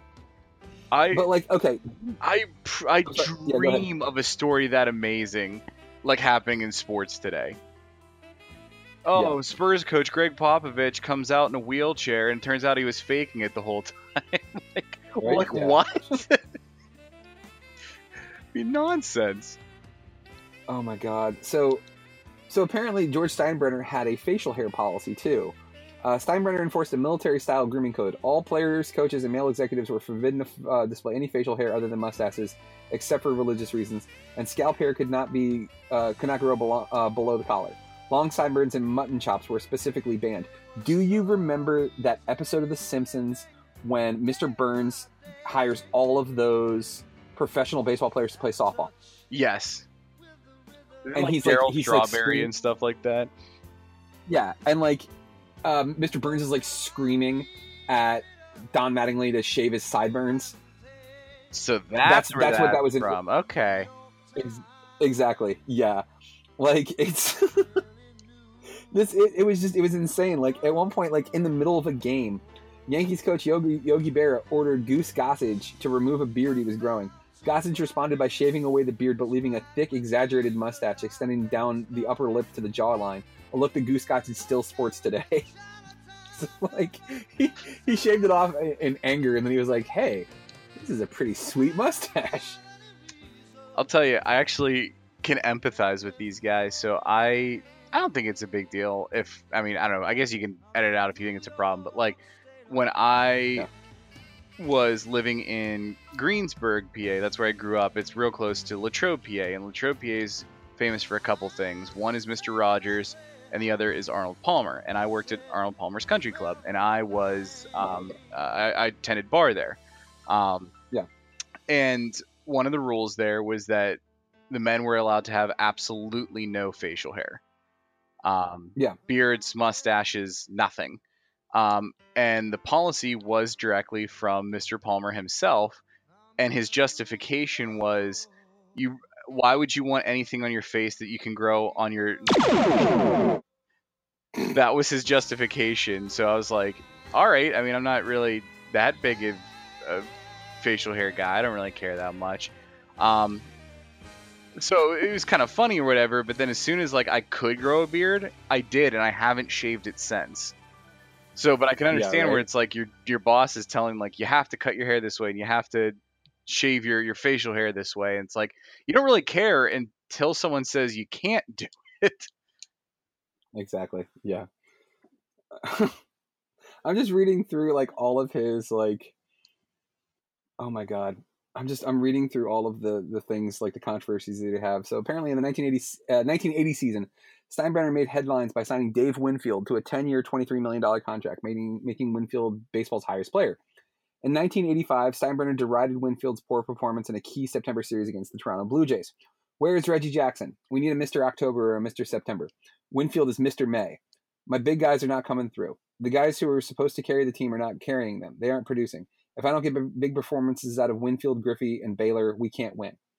Uh, this criti- criticism eventually became somewhat of an anachronism, as many believe Steinbrenner made the statement following the 1990, 1981 World Series. Part of that comment later led Ken Griffey Jr. to list the Yankees as one team that he would never play.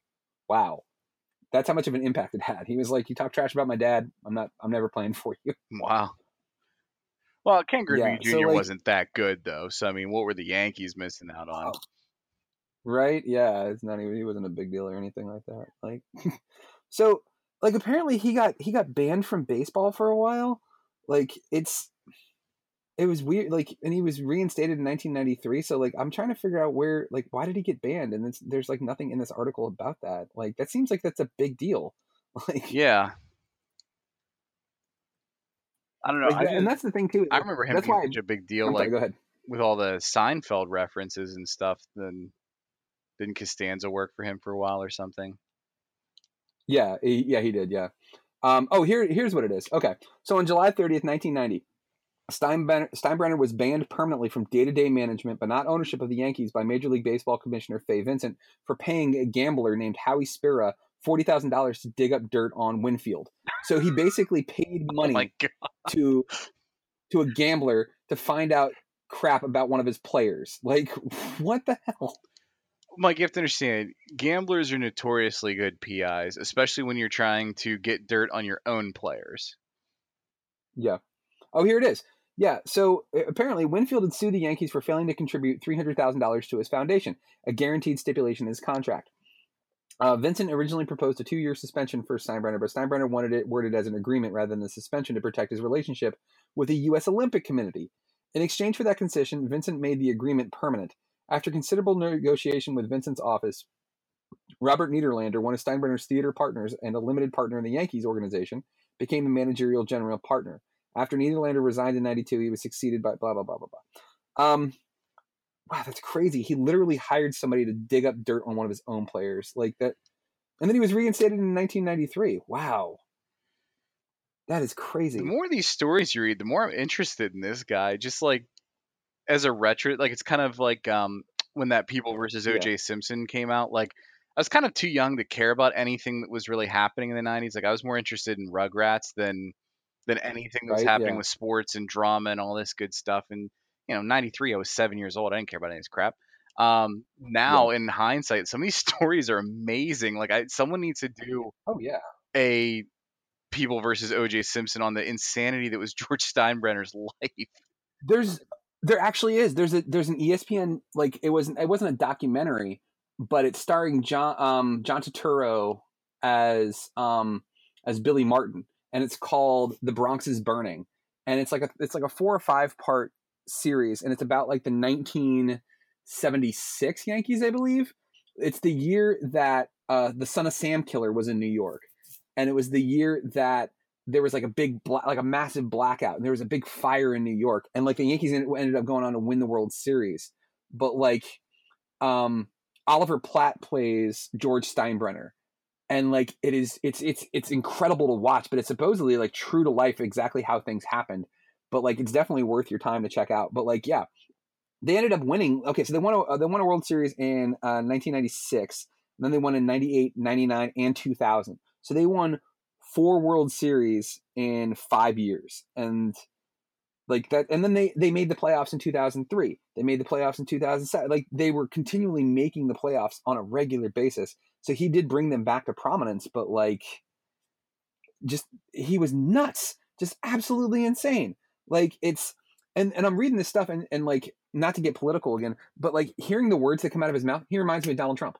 He really does like the way he talks and the way he handles things like it, it's it's like if donald trump was an owner of a sports team uh, uh, i wish he was only an owner of a sports team and not the president but yeah Well, it's not that he didn't try to become an owner of a sports team. Wasn't that that whole USFL thing? He tried to buy Oh, teams or yeah whatever. he owned the new, Jer- the new jersey hitmen yeah and then he ended up uh, filing a suit against the nfl and um, at one point he tried to buy the buffalo bills and the nfl was like no we remember your lawsuit against this dude uh, no you're never being an owner ever and there's some speculation that that's why he had so much animosity against the NFL and why he started his whole like drama with them and the kneeling thing and like because because the kneeling thing was kind of starting to go away um, until he until he decided to run his mouth and then all of a sudden it became a big thing again so Yeah, that keeps happening. Like he he shot those tweets out, and everyone like even people who didn't care one lick about the the kneeling, like every player on every team was basically doing something.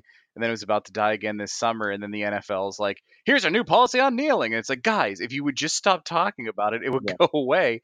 But like you just keep bringing it up in the most dumb PR unfriendly ways. Like, what's wrong with you? yeah absolutely it's it's it's insane it really is um let's we're getting off topic here um but yeah george steinbrenner look him up dude seriously. I know right? Look him up watch that documentary if you can uh, not the documentary the series um uh the bronx is burning. It's really really good. I really enjoyed it um and i think you would dig it too. Um and actually joe dimaggio has a uh a, not the real joe dimaggio um shooter mcgavin plays joe dimaggio in that movie and he plays him so well it's so great. Like he has an awesome cameo in it it's wonderful. I just wanted him to like like something happens and i wanted joe dimaggio to like grab the guy that was like the the pr guy and be like i eat pieces of crap like you for breakfast pieces but he of crap for breakfast. Like I, I wouldn't even been mad like that it didn't fit the tone of the rest of that series. If you have that actor Yeah, whose name I don't even know or care, uh, you, christopher doesn't matter. Shooter McGavin. Okay. The, it, he's Shooter, Shooter McGavin. McGavin. always. That's just what he's credited Yeah. as. I need to get an IMDb and change his name. That's what it is.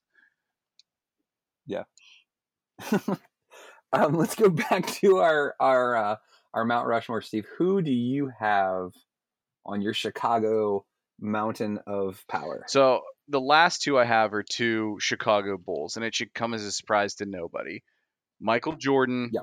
and Toni Kukoc. Everyone knows that memorable pair of Jordan and Kukoc. You know how? No, I'm just kidding. It's Jordan and Pippen. Duh, obviously. Um, Yeah. I Yeah.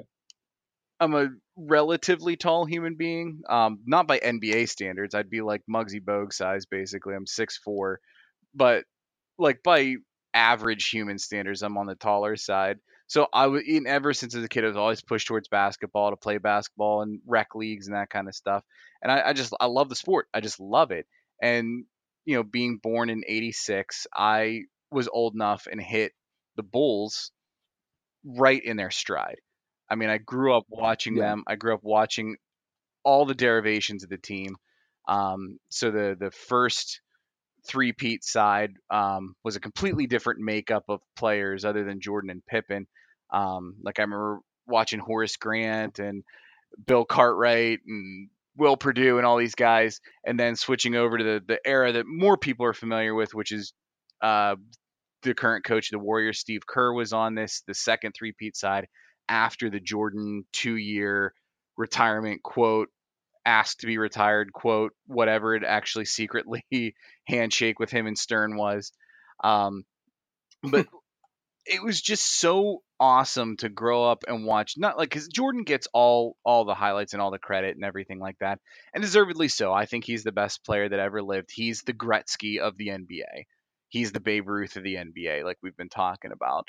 Um, but gosh, watching him and Pippen play together, like such a dynamic duo, and and, and again, a little bit too young, obviously, to watch Jordan in the '80s, the, the years where he would just rack up amazing games, amazing stat lines, career and record breaking stats, and then get bounced in the playoffs because he just didn't have he didn't have any sort of support. Um, a lot like pre Miami Heat LeBron. You know, you can only drag a team so much by yourself, and you just need enough support around you. And watching him and Pippen play together, eh, and having a little brother, it was kind of fun because you you would see two player things and, and try and emulate it. And granted, my brother was a Knicks fan. He loved Ewing and Starks and Oakley and Larry Johnson and all these guys. Um, but no one, and I mean nobody, underestimated how talented Jordan and Pippen were as a duo. Um, basically yeah. unguardable, but something you don't see in the current NBA. And a lot of it's because it's been legislated out. But the level of defense the two of them brought together as well, um, they were just ferocious on both sides of the court. Um, and our, I, I was fortunate enough to play senior uh, year of, of high school basketball my brother was a freshman and he was able to to play on the same team as me because he was a and you got you got to play yeah. with him. You know, he's a pretty talented shooter, uh, three point shooter. So he indeed. Um, yeah. it, it was just kind of cool to have that come full circle of you know growing up and watching those two play basketball together. Like I associate Jordan and Pippen with me and my brother growing up and loving and learning how to play basketball together. So there's this intermixing of the greatest player of all time, absolutely of his generation. You can debate Wilt Chamberlain, Jordan, LeBron. There's stats for all of them, whatever you want to do. I I intermix all of that with his greatness and and the era that he played in with the nostalgia and basically every conversation you and I have ever had on GGR, nostalgia for something us growing up loving comes into play. There is nothing stronger yeah. sports related than um, those 90 eras teams. I mean, I can name almost every player on every team, um, and, and, just learning how to play, playing on the little Nerf hoop in the basement, playing out back, learning how to shoot, emulating players and moves and stuff like that with my brother. It's just going to be something I'll carry with me for my whole life. Um, so as far as a Rushmore goes, we're making it our personal one, it's a no-brainer for those two. But then I think if you're doing a, a, a Chicago one for most people, Jordan's there, and I think Pippen would make a lot of people's as well. Yeah, I mean, the, and they say too that like it, Jordan wouldn't have won those championships had it not been for Pippen coming to the team. So I think that those two do have a a legacy that's tied together. Um, I mean, obviously Jordan gets more accolades, but I think without Pippen, there is no there is no champion. There are no. I mean, maybe he would have gotten one or two, but he wouldn't have got as many as he. Yeah, did. maybe. I mean, it's like I have um for all six of their championships. You know how like every team when they win a championship, they release that like season in review video. You know, I, I have all six of those for the Bulls.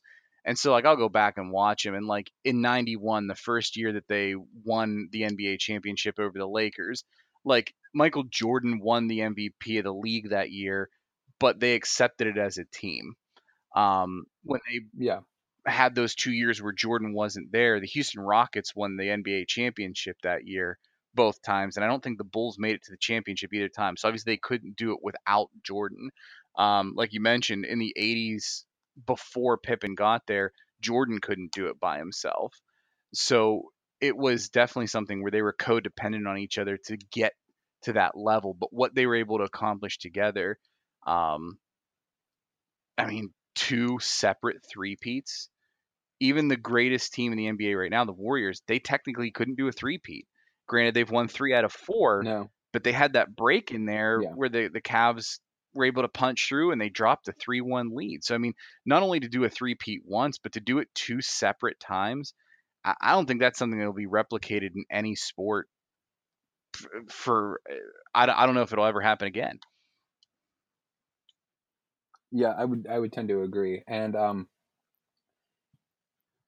they they just they when I think of basketball, the time that I loved basketball, that was the era. It was the it was it was Jordan, it was Pippen, it was Isiah Thomas, it was Magic Johnson, it was um it was Charles Barkley, it was the awesome Charlotte Hornets teal uniforms that they had. Um it was Patrick Ewing of the New York Knicks, and that is who is my last person on the Mount Rushmore of New York sports. Um, he's the one exception to all the other players and, and executives. I don't hate Patrick Ewing at all. In fact, I actually I, I rooted for him, and there was a time when I worried that Ovechkin was going to be the Patrick Ewing of the Mm. NHL.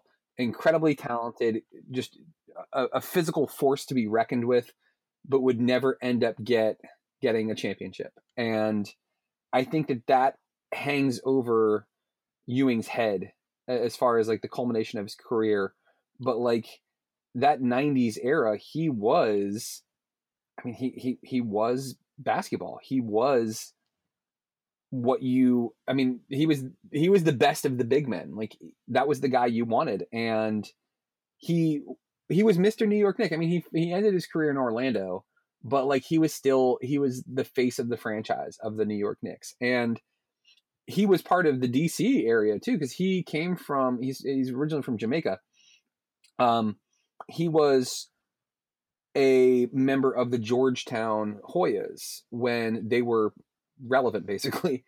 And it was it was just awesome that like he started off in this area went on to new york i mean because it's like hey you go to new york it's the big place to go and I, I wouldn't say made the new york knicks good but was pretty instrumental in making that team pretty relevant now you mentioned a, a handshake deal with david stern with with jordan um i want to talk about the the controversy. You Are probably you know talking more about about the this than I do. frozen envelope?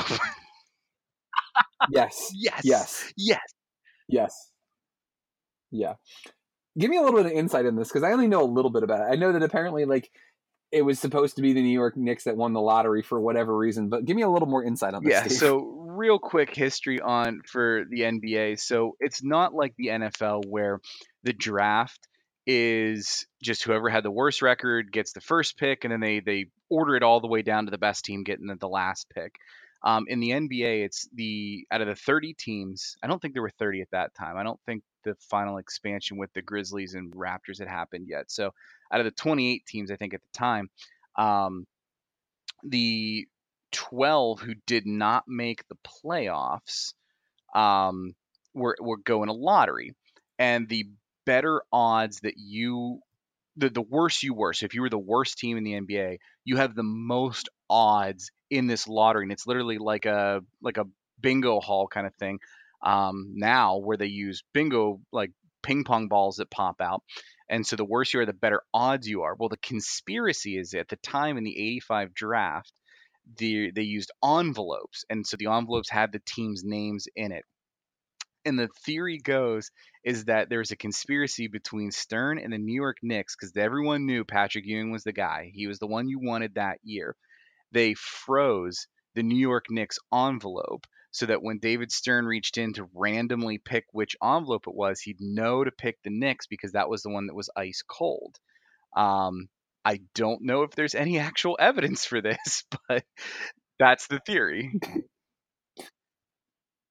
what the hell? Like that makes no sense. Like, oh, for crying out loud. And, and there's all kinds of problems with the lottery version, and you know, and all this stuff right now that's happening in about NBA where teams are tanking. They're intentionally losing at the end of the season so that Yeah. they get better odds, and they're trying to tweak it and everything. the lottery has its own problems, but I don't think one of them are secretly frozen envelopes to give New York Knicks better players. I don't think that's something that actually is a problem, but Yeah. that's the conspiracy theory. Oh my! I think um, you mentioned he, he, he, I think he's the head coach of the Hoyas right now, Georgetown. I think he's back in the area. He is, yeah, he, he is. Yeah, he he he definitely is, and like I guess they're just trying to grasp onto any uh, of their history where they were relevant and good because they suck on ice right now. Um, but uh, maybe he'll turn them around. I don't know. We'll we'll we'll have to see. But um, college basketball is weird. I mean, like I don't think.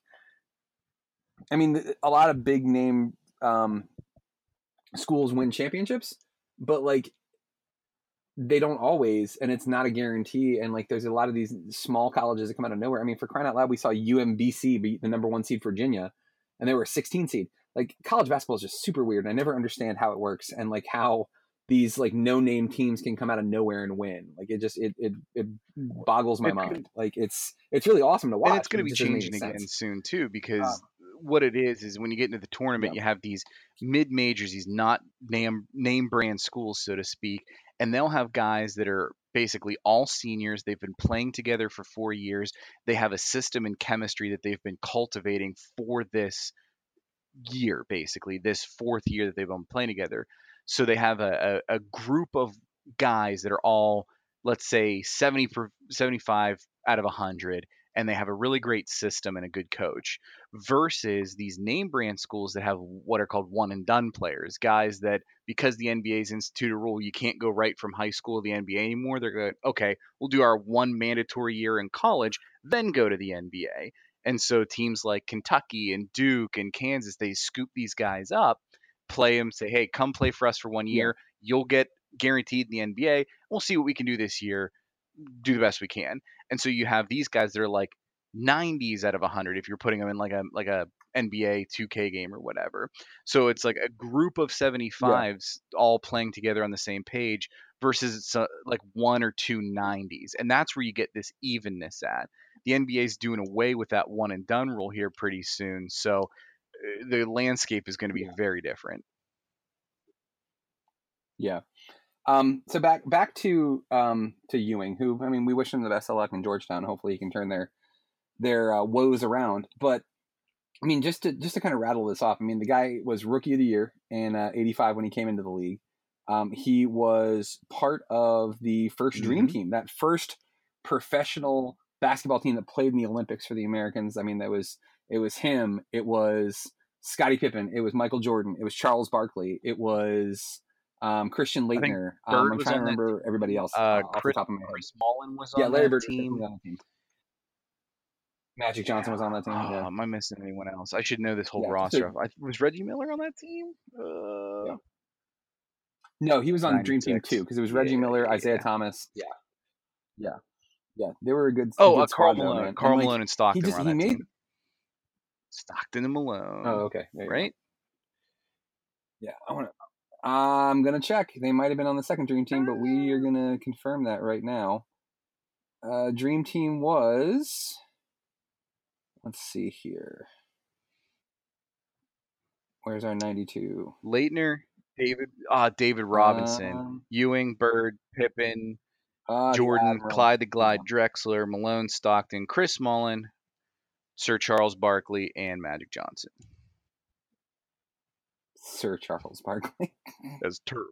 Um, yeah, but I mean, and anyway, he was that was terrible. Um, he was one of the signature players of the '90s. I mean, he was part of '90s basketball um, lore. Like you, you can't. I mean, for crying out loud, they put him in Space Jam. Like you're you weren't a big. Well, I mean, but they also put Shawn Bradley in Space Jam, so that doesn't really say anything. Um, and Shawn Bradley was like famous because he was tall, and he was He wasn't. that good. he at wasn't good at basketball. all. He was seven Um, foot six, but he wasn't good. No. Yeah.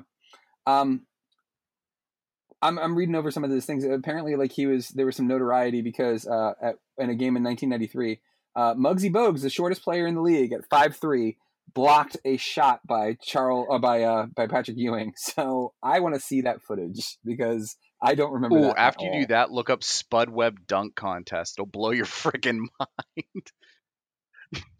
I've seen that. I I definitely remember that as a kid. That was that was pretty awesome. But like the dude had good. I mean, he played well in the playoffs. Reading through this, he was never like he was never like the goat in the sense that. And I'm not using goat like everybody uses now as like greatest of all time. I'm using goat as in like the guy you blame for all the problems of the team. Um, he played well. Like it, he just it was again like that's what's wonderful, but also what's horrible about sports is it's so fickle. Like it's a matter of like there, there was the game against the Indiana Pacers, and um, he missed that finger roll that just like kind of went around the rim and spun out, and like they lost the game because of that. And like I think there, and it was just What- what something you about that about that? Jordan era '90s where like I think you could have taken probably five, six different franchises and put them in almost any era, and they would have had a real shot at winning the championship. I mean, the Knicks of that era were definitely one of them, but you had Yeah. the Pacers who were always competitive. Um, who else? The the Portland Trailblazers that the Bulls played against. Remember the Sonics with like Gary Payton and Shawn Kemp and all his kids or whatever. Yeah, I mean, like there's so many teams that were Yeah. good. Kemp and all It's just like they just didn't have a chance because like the caliber of competition in the '90s was so so high. Um, it, I- don't know. It, Yeah. it was just it, just a different era. But I always had an internal thing with the Knicks because that was my brother's favorite team. My favorite team was the Bulls. The Bulls and Knicks were rivals. And anytime those two teams were playing each other, like it was on. And if you ever get on YouTube and watch some old footage of that, any any of you listeners out there, and compare it to today's NBA, I mean, there was stuff where they're just basically punching each other in the face, and it's barely getting. They're like, all right, fine, that's a on the floor foul, take it out of bounds. Whereas now, if you breathe on a guy, he's shooting two free throws. Um, and I sound like an old man when I say that because it's like ah, I used to play for real back in my day, Yeah. but put the footage up and you'll Yeah. understand what I'm saying when you watch some of these Knicks Bulls games. Yeah, dude that and like those those late 80s early 90s Oh, the detroit boys. piston Oh teams gosh. they were just they were brutal like it was just uh like and you saw like bill laimbeer like throwing elbows and punching dudes like it was just like it's a whole whole different NBA People these is days think now. of Dennis Um, Rodman as like, you mean that weird old lady who went over to North Korea for some reason? It's like, no, no, no. Watch him back in the day. He was a villain. Like he was like the sports equivalent of a villain. yeah yeah he basically needed like that black top hat and like the curly mustache that he could twirl with his fingers. Yeah exactly. Um but yeah i think that i mean that pretty much wraps us up here um as far as this but side note because we've been talking about it offline here and we'll let all of our, our listeners in on it too um the you mentioned shawn kemp and all of his kids. I think that's Oh a great name for a band. Um yeah like the Kemp, like the Kemp kids. That would just be a great name for for a band. Um, and they would have to be like green and like green and gold as far as like their colors for the old uh, Supersonics. Yeah, yeah. Um, what I'm mentioning here is, is Steve and I like in our various iterations of GGR Pirate Radio, whether it's um been the old school GGR Pirate Radio, whether it was on Comics Online, whether it was on FXBG Pirate Radio, which is now FXBG Public Radio, we've always played a game of coming up with stupid band names, right? So like um, me and my infinite wisdom of wasting time at work, um, I created a bunch of different album covers for these fake bands, which I'm going to put up on the website. You guys can see it soon. Um, but we're actually thinking about potentially selling them as T-shirts, um, just because it would be fun. And honestly, I just want to wear a Kitty Cat Quinceanera T-shirt. You know, it'd be fun, Mike, so- if if we can get like a list of them and then like put the link, like make it like a like a poll and see which ones are the most popular. Like we'll put it on Yeah. Facebook and you guys need to check it out and vote for which one you think is the funniest or the best one that looks like an actual album cover. However, whatever criteria you want to use, just click on which one you think is the best. I think that'd be pretty Yeah. awesome to see which one. Yeah. I mean, I think my vote's obviously Greedo and the Nerd Holes. I, I, I know you have Kitty Cat Quinceanera has a special place in your heart, but It does, yeah. Well, like because the album cover that I ended up creating for it, I mean, it it just it looks like it would be an emo album that you would have, like if you were like into the emo scene in like the early two thousands. Like it just it looks like I I managed to capture that one perfectly. The Greedo and the Nerd Holes one looks like perfect retro punk, like early '80s punk, and like let's let's not forget Stone Cock Armada. Stone Cock Armada looks like just a classic metal album. It's it's I was so I'm so proud of myself for these because like it's so dumb that I wasted like easily like eh, eh, two hours working on these throughout my work week this week. But like they I were say wasted. I mean, that Stonecock Armada has a pretty friggin' sweet dragon on it, so there's no waste there. yeah, that was a pretty sweet dragon. Yeah. And I made the I made the little rooster too. Like I don't know if you saw that, like the rooster with like the red eyes, like because he looks he looks metal. It's like a metal rooster. Um, yeah, it's I made that too because obviously we're talking about a cock as in a male chicken. Why else would we be talking about? I mean, come on, guys, seriously, grow up. Get your head out of the gutter. Yeah. Um, so this this was fun. I I really enjoyed this. Um, I meant to ask you, did you end up uh, ever going to see Solo? Oh yeah, I've seen it twice. Oh, you have really? So you enjoyed it? I loved it. So I, well, li- quick, I like it. Uh, Yeah. I liked the original trilogy and Yeah. Force Awakens, and everything else I like less than Solo. Wow. Wow. Okay. All right. So mine, mine still is original trilogy. Um, I would put. I would say uh, Revenge of the Sith, then Rogue One, then pretty much all the rest of them. Um, I mean, Last Jedi. Eh, I, can't really rank them right now. That's a show for another day. But um, quick quick mention here. I mean, why do you think Solo didn't do as well as everybody was hoping for it? I think that any particular character story, like so, and I know they there's all this news right now about them putting stuff on hold or not putting it on hold or whatever. Um, but like there was talk about a Boba Fett movie, and I'm Yeah. like, eh. Boba Fett's a cool character. I like him for the role that he has in the movies, but I don't know if I'd really be super interested in it. But then you got like my one buddy Charlie, who is like completely, completely uh, uh, into the old Republic, and he really, really thinks like the Mandalorians are awesome, and you could do all this Yeah. stuff with like the armor and the history and stuff. So like he would be freaking out about this movie, and so any particular character-based story of an existing franchise character, so like Rogue One, all brand new characters. So that one's starting from a clean slate and they made a really great movie out of it. The problem I had with that one is you just didn't have there was too many characters to develop in one movie. It was like kind of Yeah. like an Avenger style without any lead up movies before it. Um, whereas this one you had Solo as a, an established character, so all the new people that you added on, those are the ones you developed a little bit, and um, I just really liked it because it was a small character story, and that's what I've been asking for. If you go back to some of our old episodes of saying like, Yeah. I just want a small non-force user story set in this universe. I just want to know that like, hey, over here, there's this cool little story happening, and it has nothing to do with Jedi or Force or anything. It's just some cool little awesome thing that's happening. And I think that's why I liked it so much. Um, Yeah. But why it did poorly, I don't think the marketing was on point. Um, I I remember seeing a couple commercials for it like during the NBA Finals. Yeah. I, I, I just didn't see the kind of explosive marketing that you saw for, for a normal Star Wars movie. I think, Yeah. honestly, I just think with all the reshoots that they had to do, they knew this thing was going to cost a gajillion dollars, and they just they just kind of tanked it. I don't know. I, I really don't know. I just think the nature of a character movie already, some people are going to like that character, and, and some aren't going to be as excited about it. And I don't think Disney backed it the way they should have. Um, I don't know. I, I I loved it. I thought it was great.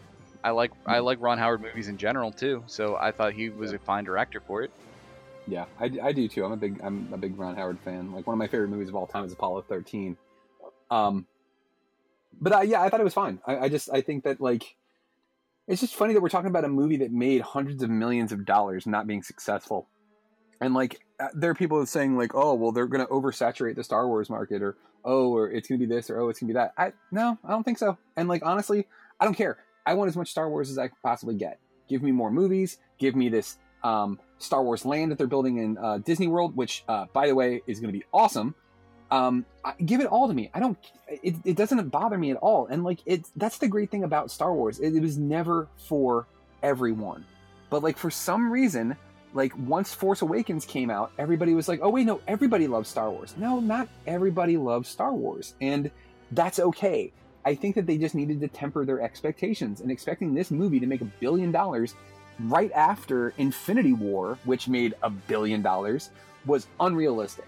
And like it's, I, I think they I think they set the bar too high. It it disappoints me that we're not going to get to see the Obi Wan standalone movie, the um, Boba Fett one, anytime real soon. But maybe we will in the future. I mean, it's I think this goes all the a- way back to exactly what you said at the beginning about New York sports teams. It's either championship or bust. And this wasn't a championship, so they're seeing it as a bust. And it's like, Yeah. I think it's still going to make a profit, even with all the money they had to spend on the reshoots. Yeah.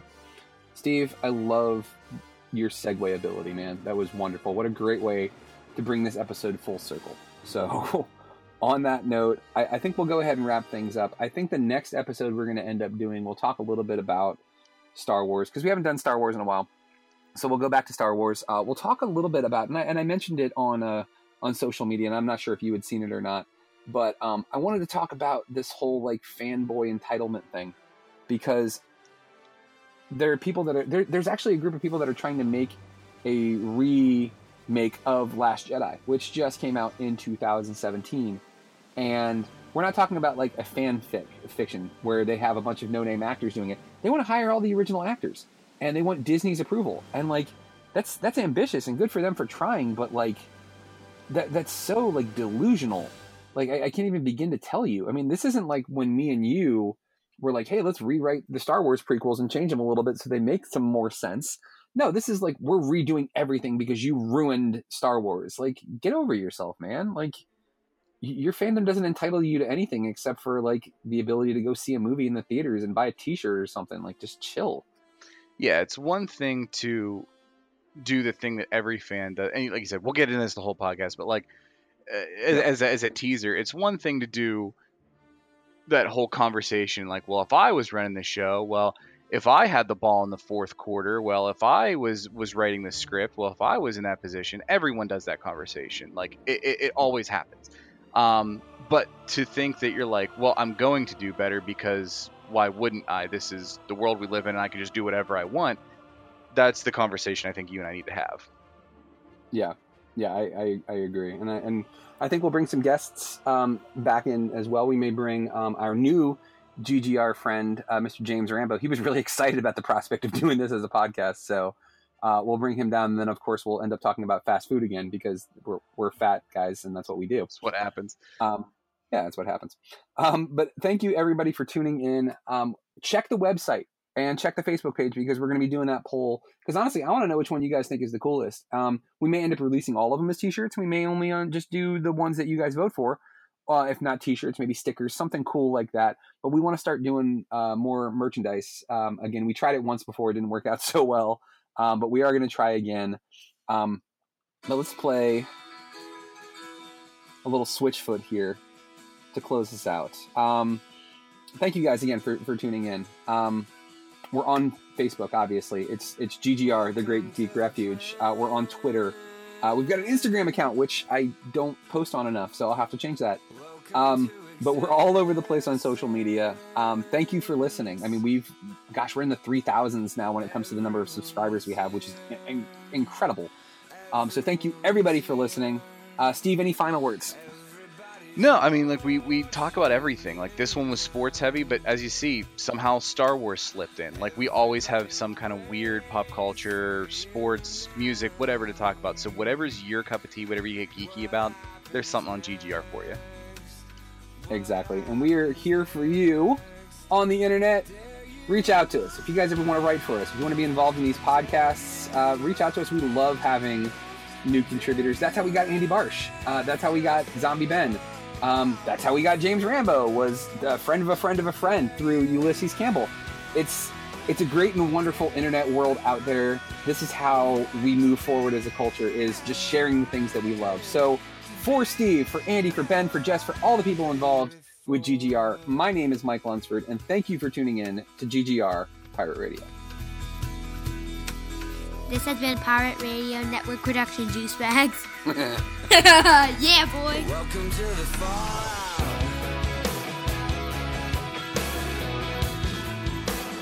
Welcome to resistance.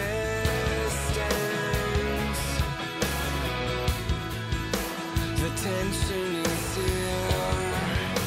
The tension is